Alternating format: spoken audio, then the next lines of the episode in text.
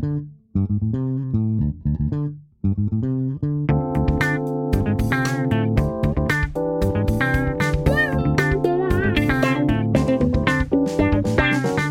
位听众，大家好，欢迎收听艾美奖，我是主持人艾美奖。今天我们请到一位，有可能很多人已经认识他了，他是号称为会走路的翻译机 Howard，Howard，欢迎你今天来接受我访问，先跟听众打声招呼。Hello，大家好，我是 Howard，非常谢谢 Amy 老师的邀请，很高兴来到艾美奖跟大家空中见面。虽然很多人都认识你了，还是要请 Howard 先自我介绍一下，你现在是做什么事情？然后从这里我们可以后续来更深入的了解 Howard。这是一个非常困难的题目，因为身为一个被大家称为斜杠的人，我真的是一个嗯，好像很难用一个词直接去定义的人，因为我也在一直尝试不同的可能性。所以如果要切分的话，应该就用四个标签吧。第一个，大家比较认识我的身份是中英文的口译员。那第二个身份是英文老师，有在教书，那在线上教学。那第三个身份可以说是创业家。那另外一个身份则是呃做主持人，那包括了做节目啊，还有现场活动的主持。所以简单切成四块的话，就是有在做口译，有在教英文，有在创业，还有在主持。哇哦，简单切成四块，但是每一块我相信都能够讲出非常丰富的内容。哎，感觉起来我们就可以做四集了吧？是不是？啊、敬请期待啊！我们先从口译讲起来，好，毕竟我这个艾美奖嘛，我们的听众我知道有非常多的同事，还有现在在翻译所念书的学生，还有很多是因为听了艾美奖的节目以后，现在。正在接触口译跟笔译的课程，或者是在学习当中，那非常的好。那今天呢，我们请 Howard 这四个角色，我都想要听口译这块。嗯，是要从什么时候开始？我们用时间轴好了，嗯、先来聊聊当初怎么学口译。时间轴来说，最早是大学时代就开始接触口译了。那最早最早哦，这个真的是讲历史，讲历史。对，我最早一开始是害怕口译的，是好奇、新鲜加上害怕，觉得我不是一个反应本来就很快的人。我真的说实话，现在回头看，我是因为接受了口译训练之后，反应速度才慢慢提升，才比较敢临场反应的人。我我好，要再更。古早之前，我在学生时代，就是讲说中小学的时代，参加学。校的比赛都只敢参加朗读比赛，对，不敢参加演讲比赛，因为演讲比赛有一个项目叫做即席演讲，对，我不敢即席演说，我觉得非常的可怕，要怎么样在大家众目睽睽眼光之下，能够讲出有道理的话，马上组织，马上呃说出来，所以朗读，朗读、就是、看稿就好了。连爷爷来了那种吗？就是各位评判老师、各位同学，大家好。这个非常可以预先演练，就像是练唱歌一样哦。所以它比较像是一个 presentation 或者你声音的表达，但是是可以练习的，对，而且跟即席演讲不一样，内容都是预定好的。嗯，我虽然离我非常遥远，但我也有小学的阶段。好像演讲比赛，你刚刚讲即席，那就是现场抽题目，然后大家就上去讲了，对不对？对，演讲比赛会先有一个备稿演说，那通过一定的审核之后，进阶到第二阶段就是即席演说，看你真的当场的功力。嗯，现在的你感觉起来就是。演讲比赛长大的小孩不是吗？不是，不是、哦。说真的，真的，事实上不是哦。哦。Oh. 所以我在大学一年级的时候，有一次有看到，我是念外语系的，是，所以就会接触各种外语的打工机会嘛。对。说，哎，稍微熟悉一下业界有哪些的需求需要做什么，就有一个留学展。留学展，这、嗯、应该是非常多人其实都有机会接触过的一个很大的每年的展览。那就一，我记得那个薪水很少，一天一千块台币，听说到现在还是一样。但是，对，但是那就是我第一次真的做了口译。那他们在展场上，在展场，在摊位上，摊位上。然后如果有人咨询学校的一些特色啊，什么什么费用，哎，但是我一直很好奇，今天干脆就借由 Howard 来问这件事。我在大学也教了很久，嗯、学生真的每一年，而且那个教育展好像北中南都有，对，北中南都有。所以每一年让很多的英文系的学生有机会去做这种展场口译，就比较简单的口译，真的是，好像每一个人都回来，就是履历表上都有这一条。哦，然后呢，也开启了很多的学生因为这个接触，嗯，后来就啊、呃、决定要去念口译。嗯、但是我自己很好奇啊，这、就是教育展，不是就是要出国留学吗？嗯、那来的人不是就是准备要去念书？那你英文应该也不错，为什么会需要口译？这是我心里很多年以来，虽然也不知道答案也，也也活得下去。但是既然今天啊我来了，我问一下，就是那是一个很好的活动。从口译的角度，它就是让学生去接触，说你喜不喜欢担任一个两个语言中间的桥梁，这些我都非常肯定。嗯、但是我一直很好奇，就是。真的那个场合需要口译吗？好，今天刚好可以回答艾美老师的疑问，因为我们的服务对象口译是服务嘛？对，我们的服务对象是家长。我是家长，对，不是学生。因为付费的人其实是家长，留学的出资者。哦啊，学生应该会一起来吧？总不会学生没来，爸妈来帮你探寻小孩要去哪里念书。但是来的很多是高中生，高中生要看大学的，那他可能英文也许有一定的程度，是，但他不见得。能够做到翻译哦，他也许直接听呃，因为我们每个摊位是有一个学校的代表嘛，从国外飞来的，是。那这些代表就只会讲英文，是。那我们在旁边负责摊位的翻译，就是这个沟通的桥梁哦。我们至少有经过预先的小小的训练，所以在当天任务是很明确的，嗯、我们知道该传达什么样的资讯。那相对的学生，他是一个客户在逛市场的概念，嗯嗯。嗯、所以他走着一摊一摊的在看，他在选，他可能脑中都在忙着想，他到底要选什么样的学校啊，各种的考量，他就没有办法腾出心思来专注在翻译上。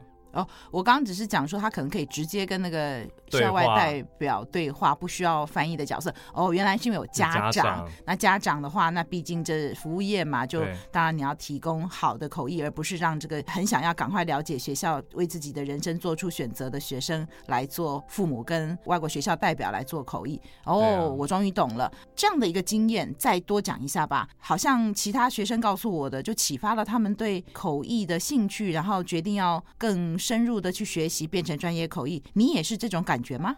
那是我大学一年级的事情，但是我后来真的专心的修了口译科，是已经大学三年级，相隔蛮久的。那一次的经验让我觉得，哦，原来展场口译是大概什么样子。可是其实还没有决定要踏入口译，真的感动我的，反而是我二年级升三年级的时候去美国迪士尼打工。诶，嗯，迪士尼打工？对，我在美国佛罗里达的迪士尼。参加一个国际大学生实习计划，哎，怎么这么好玩？就是从台湾申请吗？呃，对，就是从台湾申请。那美国飞来的面试官一一面试我们，最后录取了二十位吧，那一年。所以我们选进去之后，就直接飞到佛罗里达州最大的这个迪士尼园区。多久的时间？两个半月，暑期的时候。那这二十个获选的学生是来自各个不同的国家，还是都是来自于台湾？哦，我提的是台湾就有二十个。那他这个所谓的 International College Program（ICP） 对，是对世界非常多不同的地区开放。哇哦！如果还有这个机会，大家一定要去。参加一下，听起来就很酷。现在应该还有，还有、哦、还有这个 ICP 计划的继续执行。啊、对我来说，除了去认识到一个大企业的幕后，他实际怎么对员工，还有员工的训练之外呢，我刚好在有一天的服务，我在世界最大的迪士尼纪念品店工作，店员突然来了一家人，是我很熟悉的声音，他们在讲闽南话。嗯、哇，对，那我就想说，哎、欸，我听得懂，哎，那他们就。很自然的看到我的眼神，就注意到，然后我也去跟他们打招呼，才发现啊，台湾来的。那他们一家人就有一些呃关于运送的事情，因为买了东西嘛，所以跟我的店经理在交谈。那我很自然的就在旁边变成了闽南话、台语跟英文之间的翻译。对，那那是因为我自己的店里的业务很熟悉，所以翻译起来。会觉得哎，好像台语还比较难一点哦。对，就是平常讲的没那么多嘛。嗯。但是那一次的经验会让我觉得自己心里面很开心。哎，我真的帮助到有需要的人，而且是来自家乡的人，就会觉得有发挥到原来学了那么多年英文可以这样子用啊。对，因为我在高中的时候曾经升大学之前生涯困惑嘛，在思考以后要做什么，我就问了当时当时的高中老师，说我很想要用文学或语言来帮助别人，但是当时老师也没有办法给我很好的答案。那我就想说，好，我去外语系探探可能性，嗯、但没有想到却是在暑假在校外的时候，在一个工作当中发现了用语言帮助别人，哎、欸，口译就是这个样子啊。嗯，对，就觉得好像我可以试试看。可是这个时候内心最大的卡关还是觉得自己的反应不够快。嗯、我的英文毕竟是台湾学的，没有那些所谓海外回来的同学或者是接近英文母语的同学那么的自然，那么的流畅。嗯，我心里面会自己给自己设下这些限制。嗯，所以会觉得好，也许还会需要花很多的苦功去克服。那到这个阶段为止，我自己的。中文能力认知是还不错的，我的口条也还算可以，毕竟以前比朗读比赛的嘛。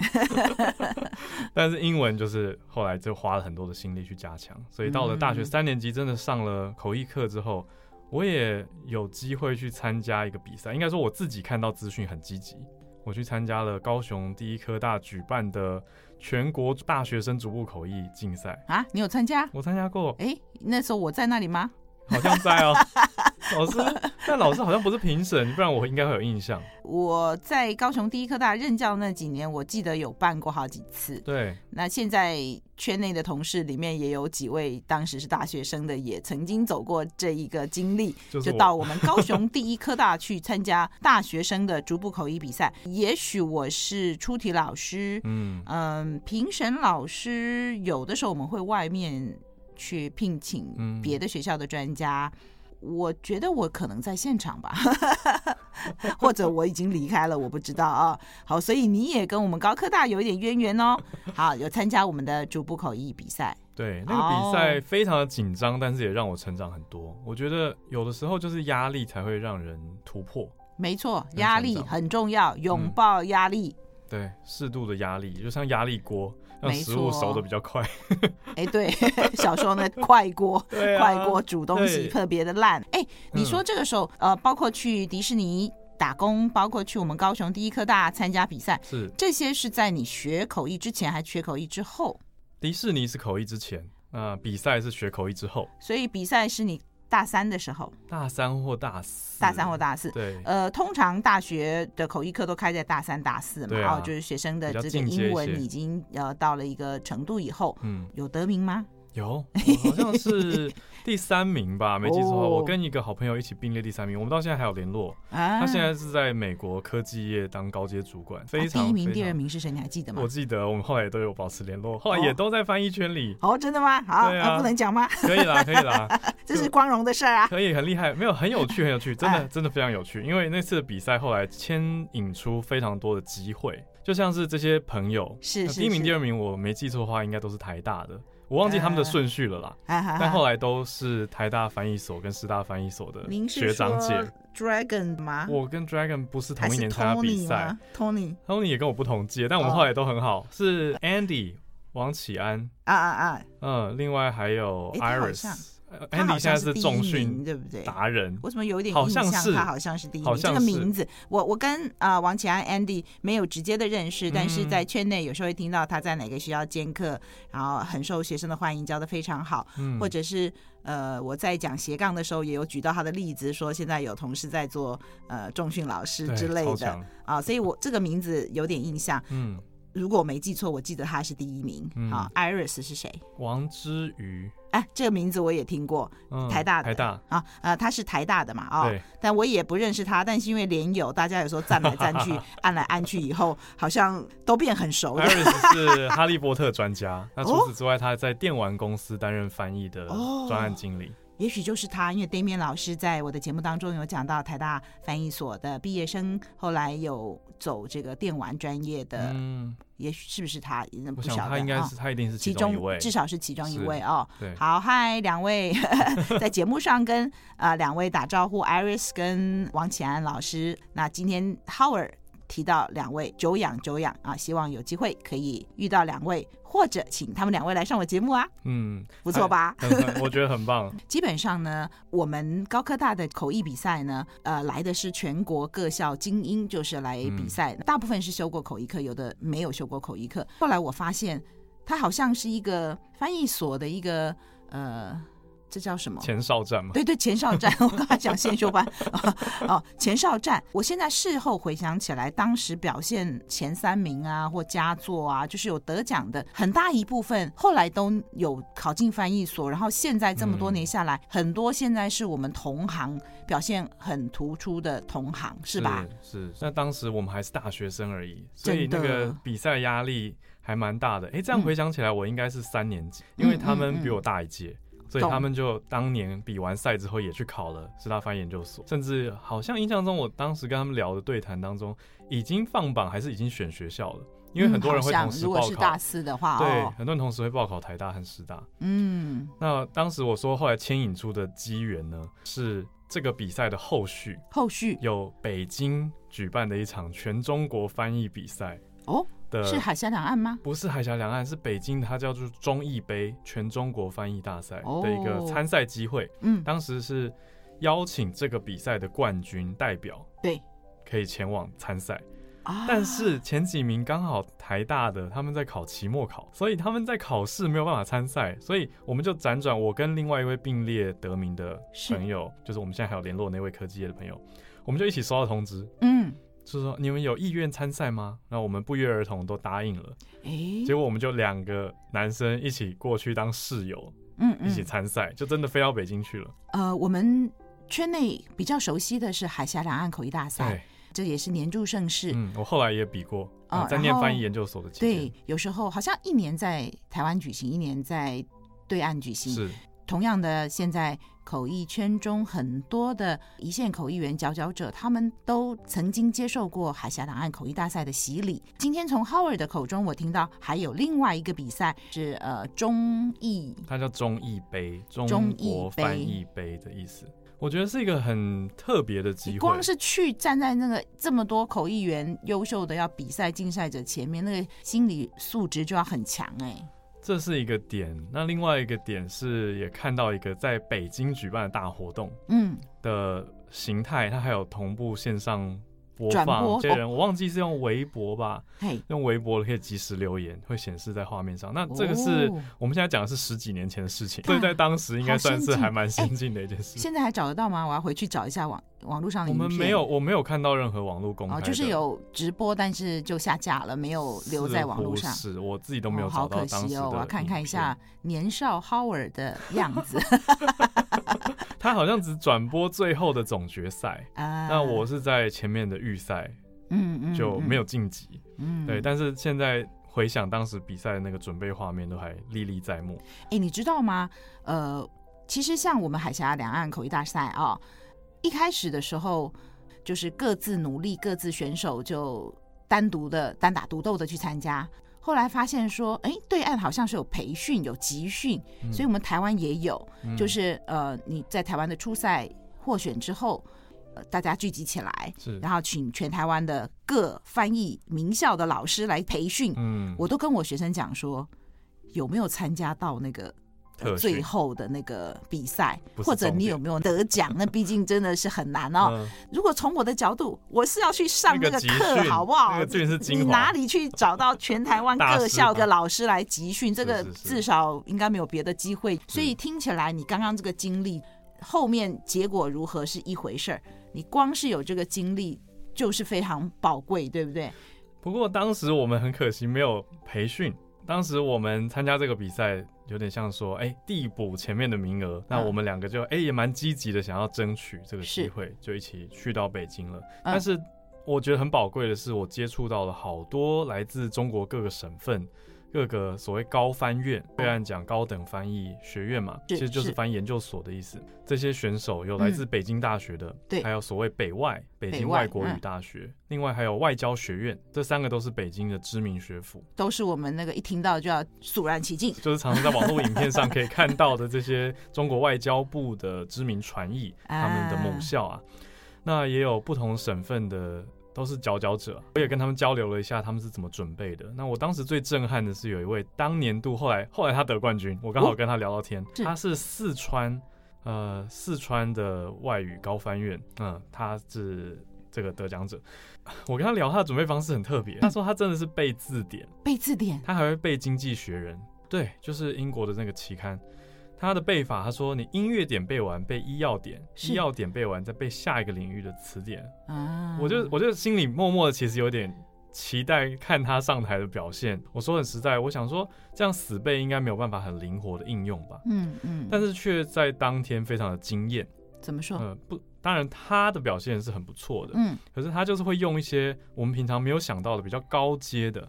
比如说，我到现在还记得他用了 see eye to eye with somebody，嗯嗯，跟谁有办法去有共同的共识，这样子的高阶的一个用法来做出翻译，那我就会觉得，哎，这个真的是大学生一般程度很难想到的一个。所以他背字典哦，他会背字典的这些词汇哦，他自己是电机背景的哦，嗯，他大学啊对岸讲本科嘛，本科台湾讲大学主修是。他是电机背景，可是他到了研究所是学口译，嗯嗯，嗯，他就用这个方式去补强自己，也许过往 input，呃，他的输入语言英文输入比较不足的部分。这个佼佼者背后的努力，他电机系他自己有本科要念，嗯，然后他还把英文这样这么努力的去，呃，我们不需要去探讨不同的学派对于背字典这件事情。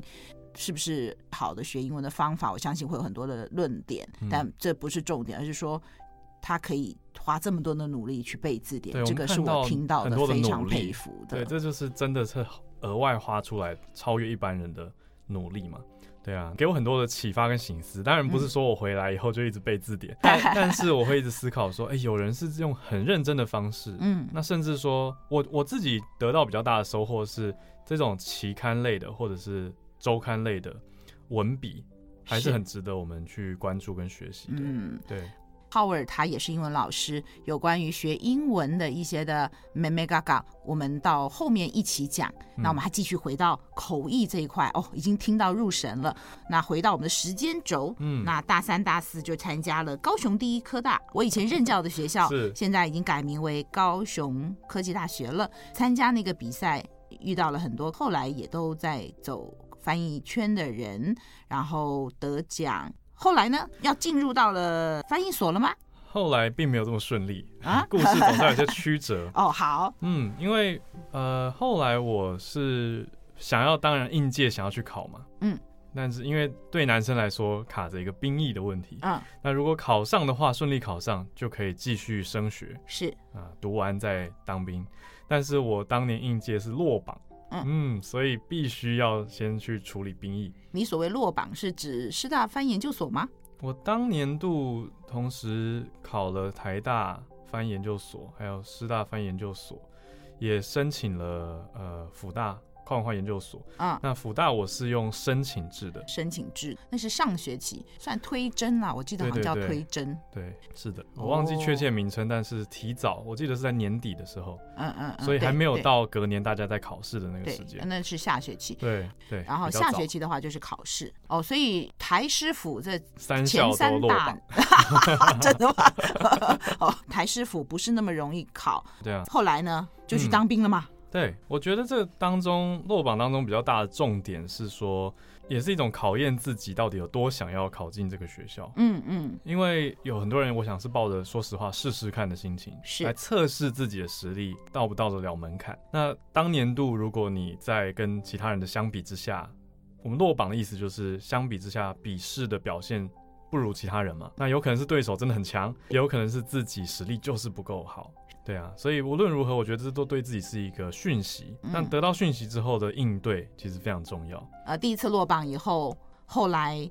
你怎么样整理好自己，又再一次爬起来？嗯、对，我绝对不是要说一定要坚持到底才是好的，嗯、才是对的。嗯，我觉得重点是会让自己有更大的一个觉悟，去思考说，哎、嗯，那我到底还要不要继续坚持这条路？嗯，或者是醒来发现这不是自己想要的呢？嗯，那当时对我来说有两个很重要的讯息，第一个是。嗯虽然落榜了，但是我还是好想再试试看，所以我真的很有动机。看从大一的这个留学展，到大二的迪士尼，到大三去比赛，就觉得哎，好像这个本来看似遥不可及的一条路，越来越有可能，越来越清晰。我只要再努力一点，我可能有机会。当兵当多久？哦，当兵当了一年，一年。那在这个当兵的期间，你刚刚讲说你还是很就想要继续走这条路，有没有什么迹象或是任何的灵感？就是在这一年当中，也有可能后来你就觉得还好，就找别的路。就是有没有什么事情让你更加深说，等我当完兵，我还要再去考？有。而且我是在当兵期间就认为我要继续准备，所以我的第二个得到的讯息是说，哎，那我这次因为落榜，我也去看我各个科目的分数落差到底差多少。嗯嗯，因为有的科目还是表现可以的，但有的比较弱，那我就会觉得好，我要针对这些弱项加强。嗯，所以我觉得反而更认清自己的各个面向分布啊。我觉得用一个比较正面的态度去客观的看待自己被得到一个评判的结果，嗯，就不会陷入太深沉的懊悔跟情绪当中走不出来。哎。你算是比较，我还蛮喜欢分析事情的。听起来，因为也有可能就不管考过考不过，考过就拍拍手，考不过就算了。那你会去分析，哎，去面对自己，嗯，呃，不不一定叫挫败了啊，就是面对自己没有成功，然后去分析每一科到底怎么了，对，然后再各个击破，各个的加强。那这个。其实那个心理素质对抗压也是一个蛮重要的迹象，表示哪里跌倒哪里爬，对不对？嗯、好，那你分析出自己的，你有分析出什么东西来吗？有有分析出来，而且我后来我后来去当兵是在外交部哦，外交部在外交部当替代役，对，在外交部本部也是好棒的经历耶。嗯，很特别，就很多人会听到外交替代役就想说啊，你是派到邦交国海外去服务，你可能是农耕队啊等等。医疗大家比较有听过的是连家恩嘛。啊，对对对，医疗他到爱在西非，对，那我是在外交部本部建筑物大楼里面，要像上班族的大道旁边，对，像是上班族感觉的外交替代役。哦，那我又分到的是在人事处，所以其实说实话用不太到英文，是。啊，只是稍微要对照一些职称啊、一些名单啊等等的。嗯嗯。嗯，但是当时我在分内的工作都处理的蛮好的，嗯、所以。多余的时间我就会拿来准备考试。嗯，那很有意思的是，当时在外交部，我也受到长官的邀请去参加演讲协会。嗯嗯，这个 Toastmasters 后来也是惠我良多啊，一个国际演讲协会。嗯，我在演讲协会遇到了外交部当中翻译科的翻译者、翻译员。嗯，就是师大翻译所的学姐 Michelle，Michelle，Michelle 范。哦，对对对对，他也是 Toastmaster 的。对啊，所以我就在这个机构当中，这个组织里面认识到非常优秀、强大的前辈。嗯，我就跟他说，我好想当你学弟啊！我就直接告诉他，我当时落榜，他就给我一个很简单的建议，他说：“你一定要努力的写完。”听起来很好笑，听起来很好笑，可是现在回头想起来，真的，我当时没有写完，因为很多考生会执着在你每一题要写好。每一题要写好以外，你第一题会花很多心力想要写到完美，后面就没写完。对，但是你的时间分配就出问题了。所以当时我的最后一题几乎是非常急救章的两三行。那学姐就跟我说：“你的分数配比要想一下啊。”嗯，对啊，那你要想，你要都写完才平均嘛。你不要把第一题集中火力，就算你拿了第一题的满分，最后一题如果零分，你就一定输给其他人的。嗯，我就想说，天哪，我真的是完全没有想到考试策略这这回事。这里面突然就学到了一个考试策略，嗯，要把它写完，平均平均，对，嗯，平均自己的精力跟专注度。它是题目很多，对不对？我觉得题目不容易啊，所以是不是很多人都没写完啊？我当时在考场的感受是的，就是时间到，所有监考老师说请停笔的时候，很多人发出那种懊悔的声音，就是啊，我还没写完，笔就要放下来那种声音。好，嗯、那么就是要把它写完，就时间配比稍微注意一下，每一题至少都要写到，不要留白哦。好，所以你在外交部碰到了 Michelle Fan，对这也是我们圈内很优秀的口译老师跟口译员。好，然后呢？那他给你除了指点你考试的技巧以外，还有吗？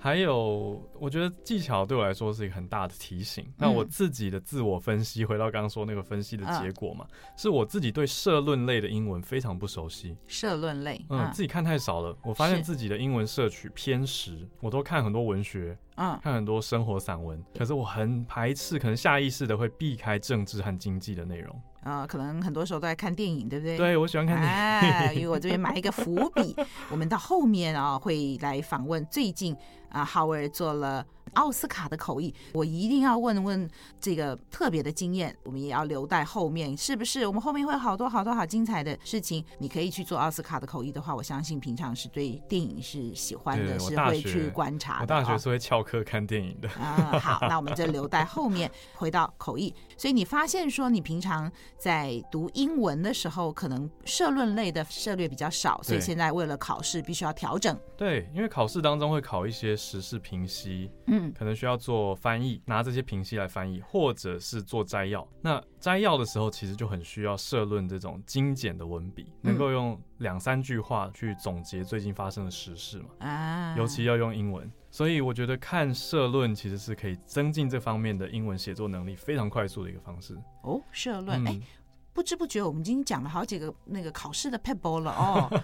嗯，所以是不是经过这些分析，包包括分析自己的强弱项，还有去分析怎么应考的这些策略，那你后来是不是有相关的经验，是很乐意分享给后进要考试的人？是是是是是，对，呃，不瞒大家说，我自己在线上教学，嗯，那我们做的线上教学品牌台湾号就有服务对翻译有兴趣的。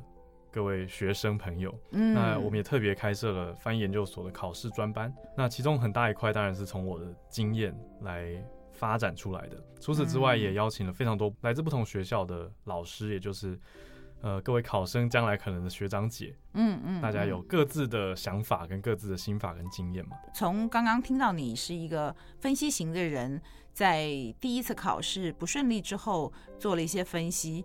那除了后来就考进了台湾师大翻译研究所之外，嗯，那这些经验的累积，后来也变成是可以协助到别人考试。嗯，很多事情就是这样子环环相扣的，它不是突然发生的。那我们回到分析，第一个考题要写完，对，题目要写完之外，然后你发现说，呃，针对考试的形态题型，那你觉得要多看一些社论，看社论，英文的社论是非常有用的。嗯、是，这就是我觉得蛮重要的一个提示。哎，我当时真的很有意思，因为很多人都会努力的写嘛，准备考试，嗯、但我当时其实一整年下来，我都在看。我都没在写，啊，我完全没练习写作。怎么说？可是真的是俗话说“读破万卷书，下笔如有神”，所以我实际上隔年到考场的时候，我在面对这种比较社论题的考题，我就写的还蛮顺的。哦，因为一直看嘛，嗯，我那那个时候就一直看这各大的，你说《经济学人》或者《纽约时报》，还有《华尔街日报》这些知名的英文媒体他们的社论，我就看，哎，这个文笔，我就自己去归纳，跟心里面。自言自语去记一些表达方式，还有句型，所以在实际上要写的时候，我脑中的想法就可以用这些句型展现出来啊。对，所以综合起来就会觉得，哦，我觉得是要针对自己的弱点去克服。嗯，别人强项其实不同，弱项也不同。所以你大量的阅读，然后内化，嗯，都读进去了。所以，即便你那一年当中并没有特别专注在练习写，可是考试的时候，这些内容都在你脑袋里，然后就觉得写的很顺，这样。对，可以这样子说。嗯、所以你看，这个回头想起来，是不是有点像刚刚我们说的？那位中国口译冠军，嗯嗯，他是背《经济学人》，我没有背，但是我可能默默受他的启发吧，我就是大量的阅读。他所谓背是真的，这个文章一篇一篇的把它都背起来吗？他是这样说的。嗯，那一本其实很多。对呀，有时候学生跟我讲说他订这个《经济学人》，嗯，然后有人就看不完。对，就是他每一周嘛，哦，这样寄来其实是看不完。我会建议大家，如果真的有兴趣看的话，你每一本你就看那个五篇 brief 就好了。哦，是，嗯嗯嗯，看五篇 brief 就，就很不错了。嗯，对，嗯，那这个分量的部分大家自己去拿捏。嗯，但是听起来这些重要的杂志或者是报纸是浩尔在准备过程当中非常重要的资源。嗯，我也认知到对于政治还有经济要关心，政治经济要关心。嗯，这个是特别给呃文学院背景的同学们 一些分享。我想。Amy 老师应该也认同，在口译实务工作上，常常会处理到政治和经济的议题。那这个我觉得很多事情脱离不了政治和经济的，是整个社会运转很重要的的一个领域嘛。对啊，所以我觉得，嗯，如果都沉迷在文学世界的人，要稍微关注一下这两个领域，哦，把自己的这个触角伸广一点、嗯、哦。所以就考进去了。对，终于，终于，终于，我是挂吊车尾哦。现在可以回头想这件事情。我当时跨考了口笔一组，还有会议口一组啊、呃。那我现在印象真的很深刻，就是当时口笔一组的面试是轻轻松松的，如沐春风，像是轻松的聊天一样。但是会议口一组真的是高压，嗯，非常高压。一走进教室里面，那个考试间就。面试官一排坐在那里，大家脸色都很沉。哦，有几位面试官？三位吗？我我我不记得确切，我记得蛮多位的，啊啊啊我记得有到四五位。四五位啊，嗯，然后真的阵仗一摆出来，对于这应考生就已经吓坏了。对，他们是很客气，会说 啊，请坐。可是你就被隔在考生就被放在一个离面试官有一定点距离，那大家都看着你，而且还要去听。呃，荧幕上面播放出来的一个影片，来做出摘要或者是翻译，压力非常的大。啊、这些面试官后来问问题的时候，表情也都没有特别的和颜悦色。哦，是吗？我我认为老师们是故意的啊，故意吓你。嗯、对，老师们是刻意要营造这样子一个气氛，来、嗯、也考验这些考生的，你说面对压力的反应。看到这么多老师在那边，你是不是还可以自处？嗯，所以。我应该算很幸运吧，有通过这个考验。那跟我们的听众说明一下，你刚刚讲到的这两个组有什么不一样？你刚刚讲到有会议口译组跟口笔译组，是考进去以后念的东西有什么不一样？嗯，蛮大的不同。呃，过往师大的规划是单纯的分成口译组和笔译组，很多学校是这样分开的。但是是到了我应考的那几年啊，已经改变成。笔译组变成口笔译组，就口译也修，笔译也修，可以修啊啊！但是口笔译组的基本本质还是笔译的这些，我认为比较偏向笔译，还有翻译研究啊。嗯、口笔译组的可不可以进去以后，我只修笔译的课，一点都不想碰口译，可以吗？可以。我们在刚入学的前几堂课，我还记得当时老师有直接问全班哦，因为我们我们全班等于两组都有嘛，嗯嗯，老师就问说，我们班有没有人？这辈子完全不想碰口译的，只想要接触笔译的，嗯、就真的有几个同学举手。老师就说完全 OK，好，没有问题，因为你很认清自己的志向跟偏好，嗯，那就往笔译努力吧。笔译也很专业，是可以投入很多的努力，专心的走笔译，不用所有人都一定要往口译这个方面去发展，是吧？对啊，我觉得其实现在回想，嗯、你看当时我也是报了两组。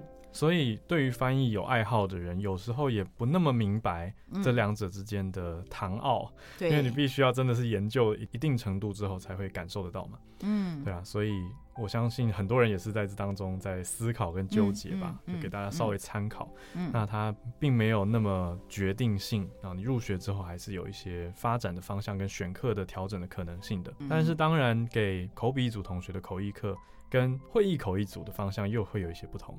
怎么个不同法？我认为口笔一组的口译课比较偏向逐步居多，但我看老师们跟学长姐们的状态是，如果当届的学生很积极的想要再进阶到同步口译的话，嗯，老师才会再给他们一些追加的训练，否则。这个逐步口译比较像是去配合市场的需求啊，服务这些哎，很多人是学长姐做了笔译几年之后，发现也许他都翻译书，但是出版社说哎，作者来台湾，你要不要来帮忙翻译啊？然后就发现说啊。口译完全跟笔译是不同的啊！我听闻有这样子的故事，所以说还是以逐步口译的训练为主。逐步对。嗯、那么我读的会议口译组强调的会议口译嘛，所以就要逐步同步都要做得很好。嗯、所以会议口译组的话就是。没有笔译课，没有笔译课，对，除非你要去修课，那是另外一个。我有试着想要去上笔译课，但听完笔译课作业量后，评估没有办法衡量两 边的，没办法平衡。就是在那个原本的课程规划里面，我想啦，就是说像刚刚你讲到口笔译组的话，因为至少你有一半或一半以上的课是笔译的情况下，你如果口译也要修到跟。会一口一组一样，那课业会重到不行，或甚至于两年排不进去。所以口笔一组的话，口译笔译都有，笔译似乎听起来比较多。然后口译的话，嗯、呃，是逐步口译。呃，没有一定会涉及到同步口译，是，那就看那一届的机会，是这样吗？是的，没有错。嗯，我为什么要在这边透过 Howard 来跟我们说明这一块的原因，是因为有的学生他考进去的时候，他以为口笔一组就是口译笔译都有，太好了，兼具双管齐下。嗯，但是后来可能有点遗憾，说他没有学到同步口译啊。对，因为同步口译毕竟也是一个很难，然后很专业的。如果呃长期来讲的话，以后遇到有同步的机会。你就必须隐恨，没有办法做，因为没有受过训练。我觉得不用遗憾啦，我觉得很辛苦哎、欸，很辛苦哦。对啊，您这是想要劝退人吗？我觉得大家要认清自己到底 有没有真的想有那个决心，有这个觉悟，想要学的话，比较不会学到。呃，怨天尤人，或者是怨天尤人。对，因为有一些同业，我后来接触到听听他们的口译学习经验是非常不好的。哦，嗯、我今天第一次听到“怨天尤人”这四个字，嗯、通常就厌世了，觉得 怨天尤人很好可爱。好，就进去了，两年毕业了吗？还是三年毕业？都没有毕业，没有毕业。哎、欸，你整个修课修了几年？我课修完了，修完了。嗯，我论文没有写完。我前面几集。如果是我的忠实听众，都有听到了，我好多集都在讲翻译所毕业的门槛嘛。Monterey 中文组的主任 Wallace 陈老师也有提到，一定要考过考试才可以拿到毕业证书。很多学校则也要写论文，论文写完才可以拿到毕业证书。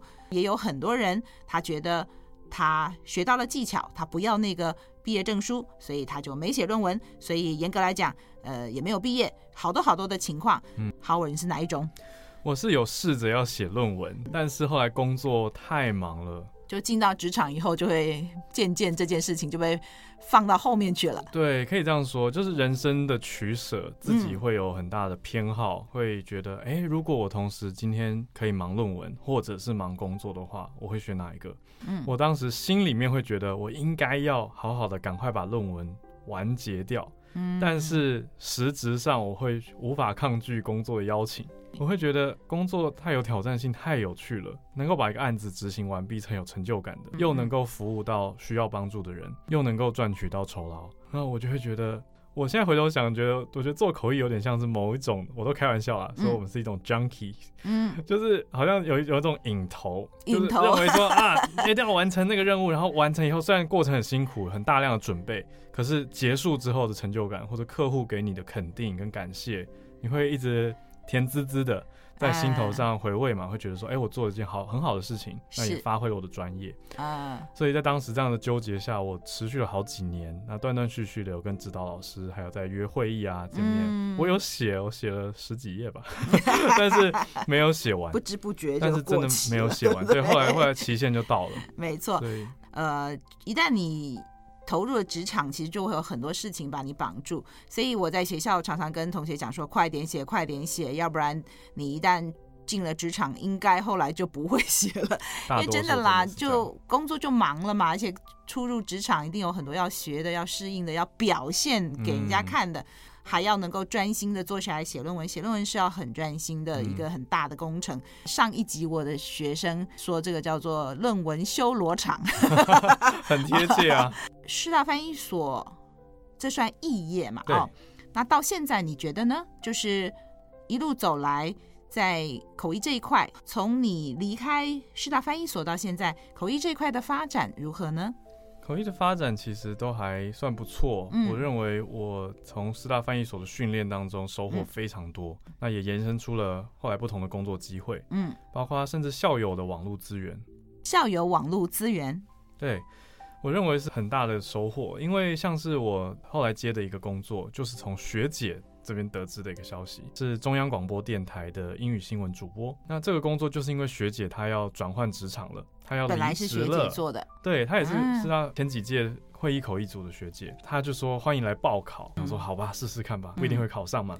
但后来就考上了嘛，啊，所以考上之后就得到了这样的工作机会，开始接触广播的声音工作。那那些技巧啊，那些应对啊，那些选题、企划跟做法。我认为也都有对我有很大的帮助。现在我做这些声音节目，当然很自然的回头会想啊，只要感谢当时的学习啦。对，所以这个影响我觉得是很深远的、很长远的。后来也持续的在接翻译的案件啊，除了笔译案件也接，那口译案件也接。不过这个其实是从大概。大三、大四就大学的时候就一直在接，一路接到了翻译研究所的就学期间，嗯，也还是接案不错，所以一路持续下去，也有了一些既有的客户嘛，那有了所谓的品牌识别度，嗯，那这些客户他就会指名要找我啊，因为过去翻的可能还不错，那甚至从笔译机会会带到口译的机会。因为有的客户他本来今年是笔译的需求，他隔年可能换了一个行销方式，或者是有其他的对外拓展，需要有面对面的沟通，或者是影音的沟通，或者是展场的沟通，那都会很自然的来询问我翻译。因为对一般大众来说，大家很多人是分不清笔译和口译的，甚至更分不清的是逐步和同步的差别。Amy 老师应该很有感觉，嗯嗯嗯、常常还要再跟对方好好说明一下，说明一下什么是同步，什么是逐步。对，那对方都不见得能够真的理解，常常是到了现场才知道，嗯、哦，原来是这样的差别啊。嗯，所以说大众对于翻译的想法，我觉得是比较浅薄、比较单一的。那这都还是各位同业可以再继续努力推广，也是我现在其实有机会就会跟大家去介绍分享的。你这么多工作，口译的训练到底给了你什么？我想要讲一个。大框架虽然听起来很远，可是我觉得这是一个社会心理学的事情。就是我们口译员在社会心理学或者在整个社会的观感当中，会把我们定位成英文能力特别好的一群人。所以相对的，我们自己也会因此提升自己在社会上的形象跟信心，也会让自己有信心去承接比较不一样的挑战。嗯哼，比如说，因为客户或者市场上的需求是变动的。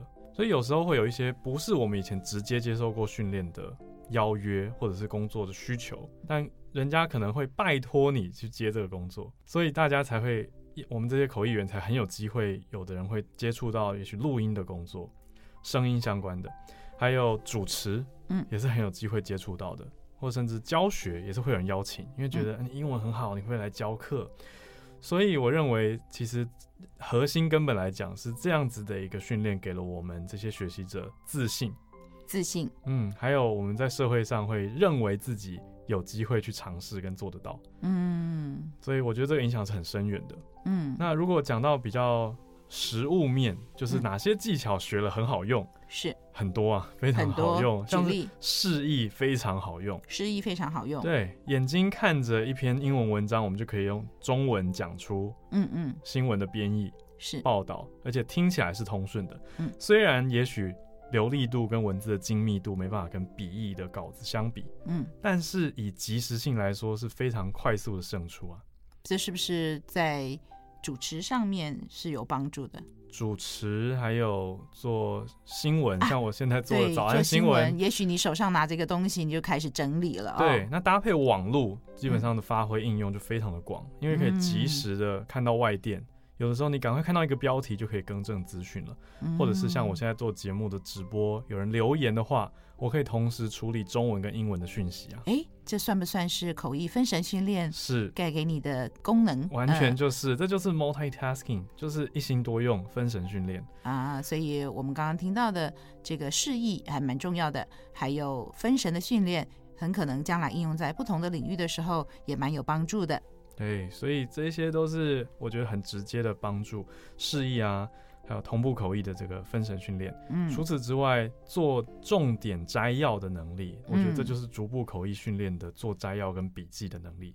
嗯，也非常有帮助。嗯嗯嗯，我以前也有一个台大的学生啊，他是商学院的，且成绩相当的好。他跟我说，他来修口译课，觉得受惠良多，但他知道他不会走口译的路，嗯，因为他在财经界。已经知道自己会有很好的发展，嗯，但他有一次愿意回来跟下一届的台大的学弟妹分享，他就说他去应征的时候，嗯，那到了一个呃银行或什么金融机构，这个面试者就给他一张文件，然后就说你看一下，然后等一下给我报告一下啊，嗯，那他就回来跟学弟妹分享学口译的这种摘要的。能力还有看了以后可以马上非常流畅的，嗯，把它讲出来。口条。啊，那口条的训练他也觉得很有帮助。是，我也谢谢他愿意到下一届的学弟妹来分享，以他的角度，他没有要做口译，但是他肯定口译课。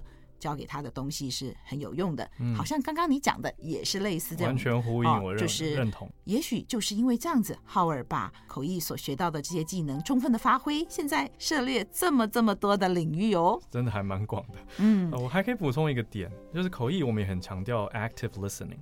Active listening，主动聆听是。那主动聆听就是逼我们要非常专注的去听别人讲话。嗯，我觉得我才意识到，哇，在接受这个训练之前，可能我们很多时候是不求甚解，就是大概听听，那大概知道就可以了。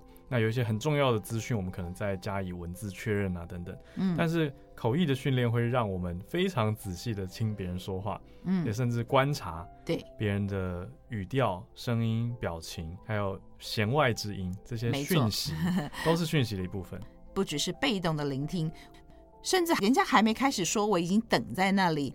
预测要去预测，待会我从你的话当中我要找什么讯息？嗯、对哦，这个也还蛮重要的。嗯，今天浩尔还帮我的听众整理了好多重点。虽然今天是访问，是很轻松的，哎，感觉起来也上了不少课啊。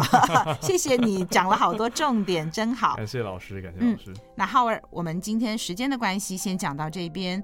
接下来还有更多的跟听众预告的，我们要讲到浩尔其他方面，像担任老师、创业家、主持人等等。刚刚他讲的另外三顶帽子，来跟我们做更深入的分享。还有，我也很想听听看你最近做的这个奥斯卡金像奖的口译，因为它是非常特别，它不纯粹是口译，是吧？是，还要跟主持人搭配。我们以前在学校说这叫播译，播报加上编译。浩尔他还需要跟一位影评人搭配。下次还跟我们讲这块哦。好，没问题。谢谢你，谢谢 Amy 老师，谢谢大家，谢谢听众的收听。我们今天先讲到这边，谢谢浩尔来接受我的访问。我是主持人艾美奖，我们下次空中再见。欢迎各位继续做我的一家人，翻译的意义，拜拜。